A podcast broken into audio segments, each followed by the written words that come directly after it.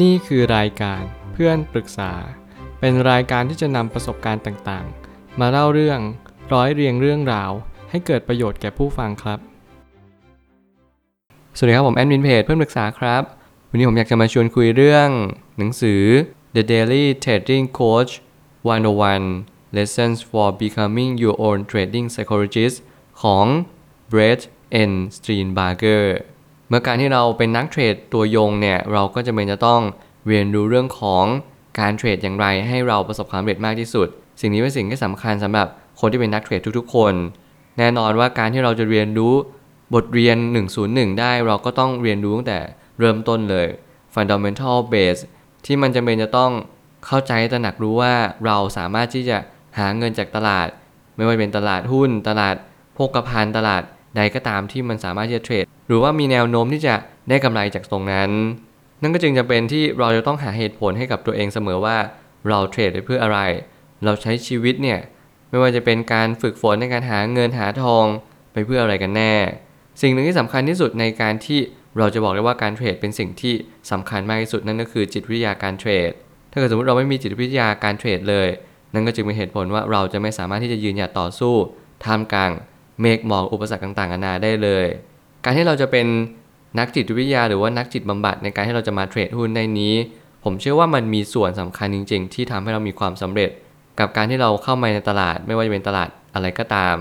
ซึ่งแน่นอนหนังสือเล่มนี้เขาอาจจะเน้นไปที่ตลาดหุ้นสักนิดนึงซึ่งผมก็อยู่ในตลาดหุ้นอยู่แล้ว แล้วผมก็โฟกัสในตลาดนี้มาโดยตลอด ซึ่งแน่นอนในอนาคตผมอาจจะมีการไปที่ตลาดอื่น หรือว่าดูสังเกตการตลาดอื่น ก็อาจจะเป็นได้เช่นกัน แต่ตอนนี้ผมเชื่อว่าเราต้องโฟกัสที่ตลาดใดตลาดหนึ่งก่อน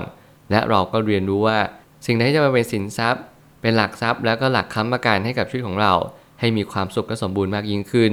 นี่คือหน้าที่ของเราทุกๆคน ผมไม่ตั้งคำถามขึ้นมาว่า ในทุกวันเราจำเป็นจะต้องฝึกฝนในการเทรด ซึ่งการเทรดที่ดีที่สุด คือการฝึกฝนในทุกวันแบบไม่มีวันหยุดพัก ถ้ามองกันให้ดีๆ วันหยุดพักสำหรับนักเทรดนั้นก็คือ วันที่เราต้องนำ สิ่งที่เราเทรดมา มา wrap up มารีวิว มาดู feedback ให้กับตัวเองว่า เราสามารถที่จะทำอะไรให้มันดีขึ้นได้ไหม แน่นอนบางคนอาจจะเรียกว่าการทำการบ้าน บางคนอาจจะเรียกว่าการสอบทานในสิ่งที่เราทำลงไป แต่สำหรับผมผมอาจจะมานั่ง checklist ตัวเองดีกว่าว่า ผมเนี่ยเข้าไปเทรดเพราะว่าอะไร หลายครั้งความผิดพลาดนั้นเกิดขึ้นหลายครั้ง ความสำเร็จนั้นมันยังไม่มาถึง เราจะสับสนอย่างยิ่งว่า เราควรจะมองอะไรในที่ตลาด ผมเชื่อว่าหนังสือเล่มนี้มันจะสามารถช่วยให้เรา ค่อยๆ checklist ตัวเอง ค่อยๆ สังเกตตัวเองว่า เราควรทำอย่างไรในชีวิตประจำวัน ถ้าเกิดสมมุติเราไม่สามารถที่จะยืนหยัดต่อสู้ได้ในแต่ละวัน รวมไปถึงไม่สามารถรักษาเงินต้นได้ วันหนึ่งเราจะล้มเหลวอย่างแท้จริง แน่นอนความสำเร็จนี้มันดูเหมือนว่าจะไม่ยาก แน่นอนมันก็จะยากมากๆ ถ้าเราไม่สามารถจะปรับตัวตามสภาวะเศรษฐกิจต่างๆ ที่มันกำลังหมุนเวียนอยู่แบบนี้ตลอดทุกวัน หน้าที่ของทุกๆคนก็คือ ค่อยๆสังเกตตัวเองค่อยๆรับรู้ว่า เราทำอะไรให้ดีที่สุด และเราควรทำอย่างไรในณวันนี้ เมื่อเราไม่หยุดที่จะพัฒนาศักยภาพยืนหยัดในการหาเงินผ่านตลาดทางการเงิน เราจำเป็นจะต้องเรียนรู้บทเรียนแรกของชีวิต บทเรียนอันแรกของชีวิตนั่นก็คือ ความล้มเหลวนั่นเอง ผมเชื่อว่าความล้มเหลวมันมาคู่กับความเปราะบาง ความเปราะบางในที่นี้นั่นก็หมายความว่า เราไม่สามารถที่จะทำกำไรได้อย่างรวดเร็วในเวลาอันสั้นเลย เราต้องล้มลุกคุกคาน เราต้อง ทำตัวอ่อนแอนิดนึง แล้วเราอย่าเพิ่งคิดว่าตัวเราเนี่ยเก่งมากมายมหาศาล เราเป็นแค่คนธรรมดาคนหนึ่ง และเราเป็นแค่ปลาตัวน้อย ทุกคนต้องเริ่มจากตรงนี้เท่านั้น หลายครั้งที่เรายังไม่เจอปลาตัวใหญ่เราอาจจะคิดไปเองหรือว่าหลงเชื่อไปว่าเรานั้นมีความสามารถและเก่งกาจแต่ในความเป็นจริงแล้วเราเป็นแค่ปลาตัวเล็ก ที่เราแค่มองดูปลาตัวใหญ่เขากินกันแต่เราไม่ได้ไปยุ่งกับมัน ซึ่งมันหมายความว่าหลาย ๆ ครั้งที่เราจะไม่ต้องแข่งขันกับตัวเอง แข่งขันกับคนอื่น แล้วเราจะต้องเรียนรู้ที่จะเติบโตให้ได้มากที่สุด เราไม่รู้หรอกว่าตอนนี้เราเป็นปลาอะไรเราจะกำลังเป็นปลาที่เรียกว่าปลาซิล หรืออาจจะกำลังเป็นปลาวานก็ได้เช่นกัน แน่นอนแต่ละคนมีสปีชีส์มีพันธุ์ที่ยังเป็นต้องดำเนินต่อไปยังตลาดแห่งนี้ เราจึงจำเป็นจะต้องกำหนดอัตลักษณ์ตัวตนให้ชัด ว่าเราเป็นปลาอะไร วันนี้เราอย่าเพิ่งคิดว่าเราเก่งกาจวันนี้เราอย่าเพิ่งคิดว่าเราเนี่ยสามารถทำได้ทุกสิ่งทุกอย่าง สังเกตที่เทปหรือว่า กราฟของหุ้น ราคานั้นจะเป็นตัวกำหนดทุกสิ่งทุกอย่าง แนวโน้มหลักเป็นอย่างไร แนวโน้มรองเป็นอย่างไร เราเรียนรู้ที่จะหาจุดตัดขาดทุนให้เร็วและฉับไวถ้าเกิดสมมติเรามีการขาดทุนที่เร็วและฉับไวนั่นหมายความว่าเรามีโอกาสที่จะประสบความสำเร็จในการเทรดมากขึ้นนั่นเอง อย่าไล่ราคาหุ้นเด็ดขาด รอราคาหุ้นให้มาถึงเส้นค่าเฉลี่ยดังกล่าว ไม่ว่าจะเป็นการตั้งระบบในรูปแบบใด นี่จึงเป็นเหตุผลที่เราต้องเรียนรู้ทุกๆคน การไล่ราคาหุ้นนั่นหมายความว่าคุณเชื่อว่ามันจะไปต่อได้เรื่อยๆ และการไล่ราคาหุ้นนั้นส่วนใหญ่แล้ว มันจะเป็นจุดที่น้อยเหลือเกิน เพราะจุดที่เราจะสามารถซื้อและกำไรทุกราคานี้ เป็นจุดที่แนวรับนั้นทำงานไปเรียบร้อยแล้ว แล้วมันกำลังจะทะยานขึ้นไป การหาจุดลอนหรือว่าจุดทะยาน บางหนังสืออาจจะเรียกว่า pivot point นั่นหมายความว่าเราจำเป็นจะต้องหาจุดที่มีวอลลุ่มเข้า เรียนรู้ที่จะเห็นการเติบโตของผลกำไรอย่างชัดเจนไม่ว่าจะเป็นรายไตรมาสหรือรายปี เราต้องเจาะทั้งพื้นฐานเจาะทั้งเทคนิค เพื่อเราจะเล็งเห็นว่าเราควรจะเข้าซื้อเพราะเหตุผลใด แน่นอนการย่อการพักตัว เป็นสิ่งที่สำคัญเพื่อเราจะดูแนวโน้มว่า มันจะมีคนที่ขายหุ้นมาต่อไหม มันจะมีบางคนที่เขาไม่เชื่อมั่นในตลาดหุ้น เขาไม่เชื่อมั่นในบริษัทบริษัทนั้น โดยเฉพาะตลาดหุ้นที่มีความผันผวนสูง ถ้าเวลาเขาซื้อลงทุนบริษัทใดเขาไม่ได้ดูอะไรเลย เขาดูแค่กราฟ แต่แน่นอนการให้เราเช็คลิสต์สักนิดนึงแล้วเราดูว่ามันเป็นเพราะอะไร มันเกิดแบบนี้ได้อย่างไร มันก็จะมีเหตุผลสนับสนุนว่า เราควรจะถือต่อหรือว่าพอแค่นี้ นี่เป็นเหตุผลว่าเราควรจะดูกราฟตลอด Tape is everything เราต้องสังเกตสิ่งต่างๆ ที่มันเคลื่อนไหว อย่าดูแต่ราคา อย่าดูแต่สิ่งที่เราเชื่อมันว่ามันจะเป็นไป แต่ให้เรามองเห็นในสิ่งที่มันเป็น มันเป็นอย่างไรมองแบบนั้น นี่แหละคือสิ่งที่เราควรวิเคราะห์ เราสังเกตชีวิตและความคิดของตัวเองว่า เราชื่นชอบตลาดไหนไม่ว่าจะเป็นตลาดหุ้น ตลาดอัตราแลกเปลี่ยน หรือว่าตลาดโภคภัณฑ์ เมื่อแต่ละกลยุทธ์นั้นไม่เหมือนกัน ในกรณีที่เราเข้าในตลาดโภคภัณฑ์ตลาดอัตราแลกเปลี่ยน เราไม่สามารถที่จะดูพื้นฐานมันได้เลย นี่คืออาจจะเป็นจุดอ่อนหรือข้อเสียของคนหลาย ๆ คนที่อาจจะไม่มีข้อมูลเรื่องของการที่นำมาเป็นการคิดวิเคราะห์ แล้วก็การที่เราจะสามารถตกตะกอนกับมันได้มากยิ่งขึ้น